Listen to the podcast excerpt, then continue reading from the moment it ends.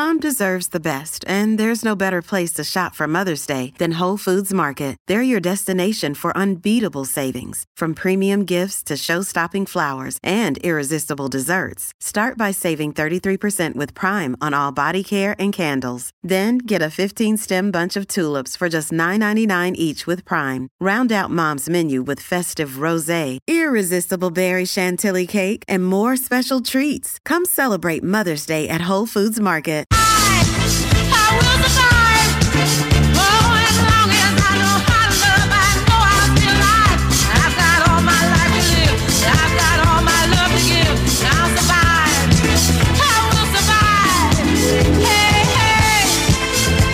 Yes, I will survive. Well, fresh from winning their record uh, breaking 12th World Cup and in dominant fashion too.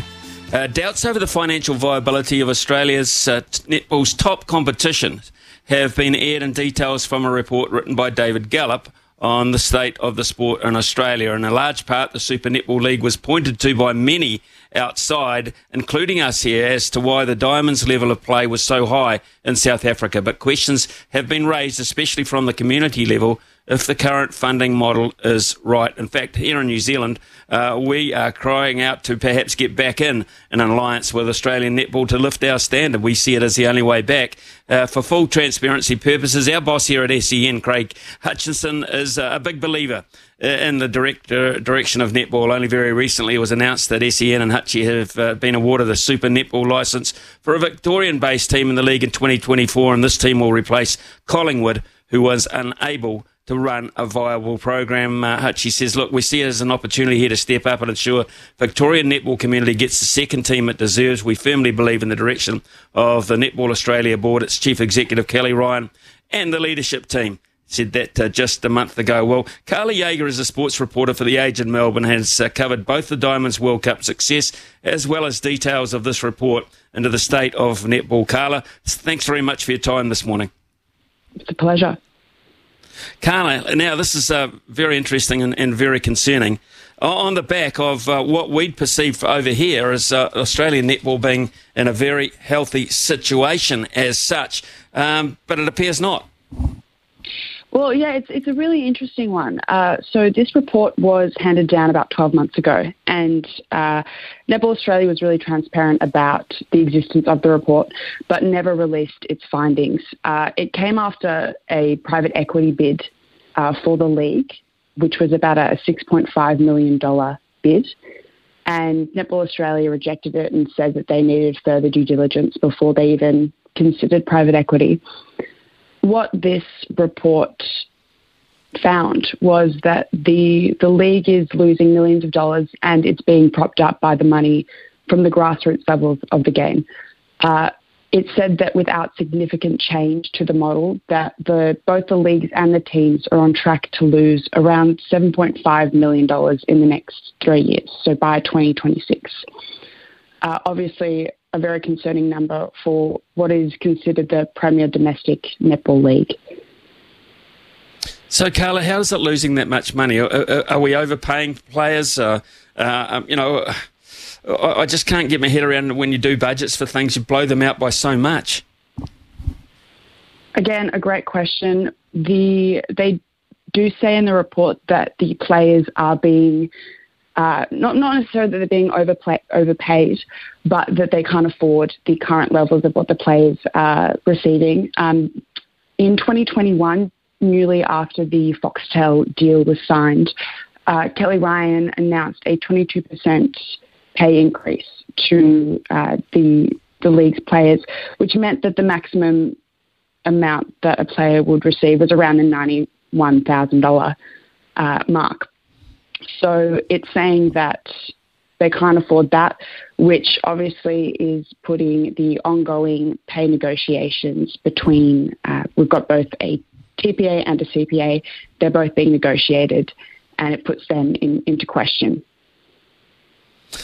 The other thing of, of note in terms of players that this league, because of its uh, financial status, at this point attracts some pretty good stuff from. Uh, when I'm talking about stuff, I'm talking about coverage, etc. But some real great talent too from overseas. I mean, it is a draw card competition. Mm, and you know, I think we, we saw that in the World Cup. We had an incredible uh, competition. We had we had new, you know, Jamaica was amazing, and a lot of those players were built up through this league. And I think something that's really important to note that this report found was there wasn't an issue with the structure of the league itself. The issue was that there hasn't been enough done to capitalize on on the league to promote it to get money to you know make it what it had been envisioned as which was the commercial jewel of Australian netball. Mm. The interesting thing too, you, you talk about the, the deal with uh, Foxtel.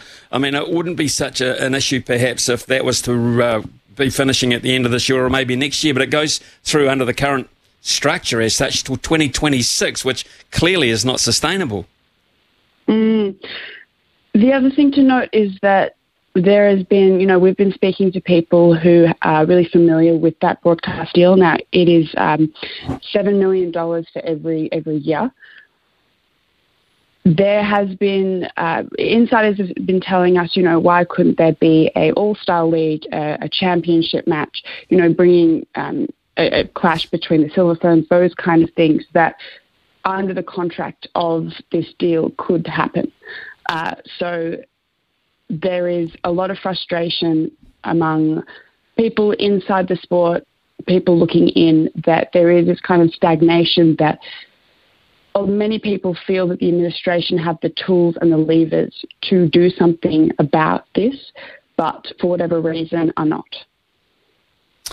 Carla, uh, very interesting to, to, read your article, and in there uh, you also quote viewing figures, participation level, etc. And still, netball is the most participated uh, in terms of um, women and uh, girls playing across Australia. And but now, of course, with uh, the Football World Cup, of course, uh, you've got uh, a professional competition in terms of rugby league.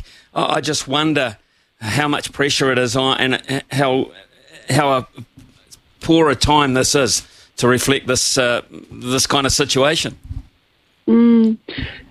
What one former player told me, she said that you know netball has existed in a silo for so long that it has very proudly been a sport for women, for girls, run by women and girls. The issue there is that this head start they had on what has really been this, this capturing of women's sport, this professionalisation, that instead of capitalising on that and forging ahead and being the pioneers, they have stagnated and have continued to while other sports overtake them. Another really um, a, senior figure within netball said that you know we're in the rearview mirror of NRL, which is rugby and, and Aussie rules. They're not even looking at us as a competitor, which it is not. And I think it really goes back to this thing of there is not an issue with the sport. The sport is beloved. It is the highest participation sport in Australia for women and girls. What can we do now to bring it back up and, and make it as comp- in that competitive landscape for Aussie rules, for NRL? Um, we'll see what happens, I suppose. Well, Carla, the interesting thing, I mean, normally when you look at how you're going to build, um, you know, rebuild or, or build something around perhaps heroes. You've got heroines. I mean, you are the world champions and by quite some margin as well. So for, this situation to exist when you are basically on top of the world and have been for quite some time is one of the more alarming things that, that I can think of from the outside. Mm. And you know, I, I think even if we look at the the Diamonds winning um, the World Cup, their 12th world title, they did not receive a, a cent in um, a, bonus. And if you look comparatively to if the Matildas had won, they were getting upwards of, of a two hundred thousand dollar bonus, um, and and that kind of disparity is concerning for people who are being this this talent pathway. That instead of going to netball, they might go to NRL, they might go to AFL, they might go to soccer, uh, and that is something that is, is a very real concern when we do have the best team in the world. Outside money coming in.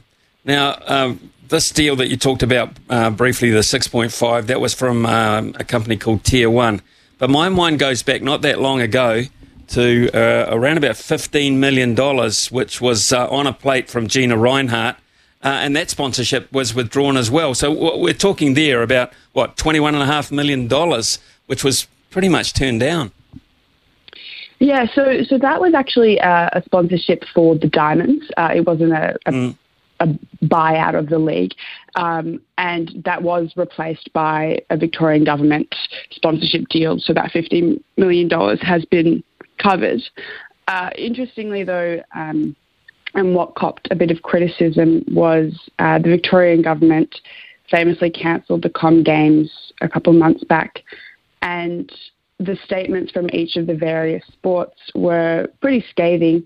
And netballs was, um, you know, they said that they respected and understood the decision.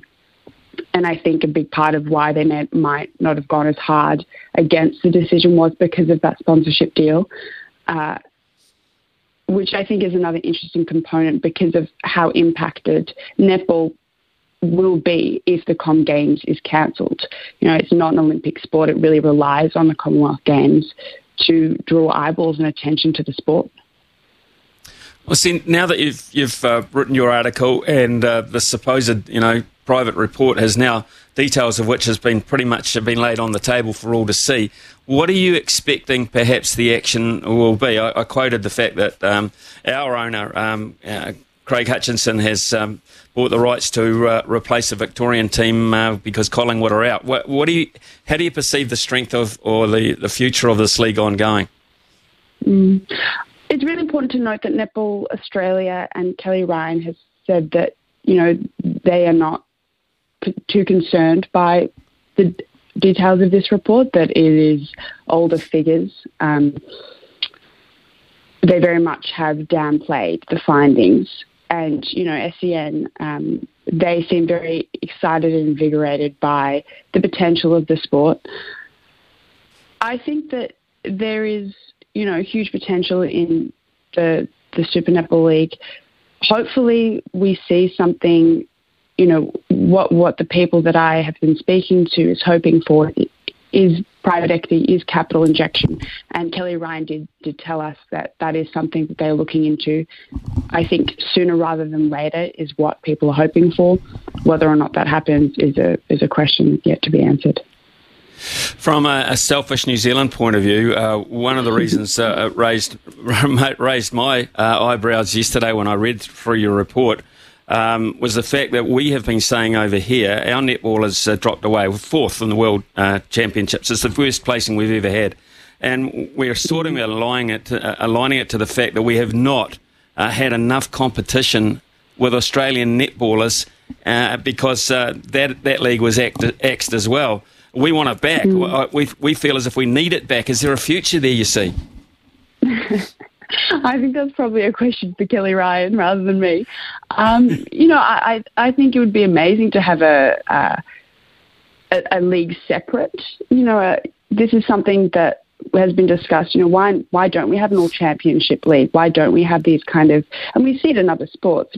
Um, you know, these quite commercial leagues that really bring in a lot of um, revenue, which netball desperately needs right now uh, and you know would be beneficial to the players.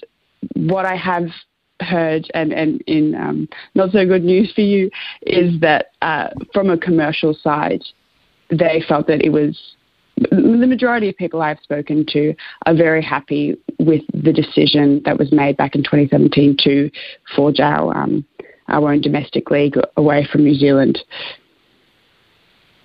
So, um, in just looking at the, the overseas players, uh, the quotient of overseas players, do you expect now that uh, their participation levels will drop away because they're the highest price targets, I would imagine? Uh, I think, again, that, it, that is a question that, you know, we'll, we'll have to see how it plays out. Uh, we'll have to see how these pay negotiations play out. They've been, um, you know, the centre of yet another controversy after Netball Australia refused to announce the World Cup squad until a deal had been formalised. That ended with an extension of the current deal to continue negotiations.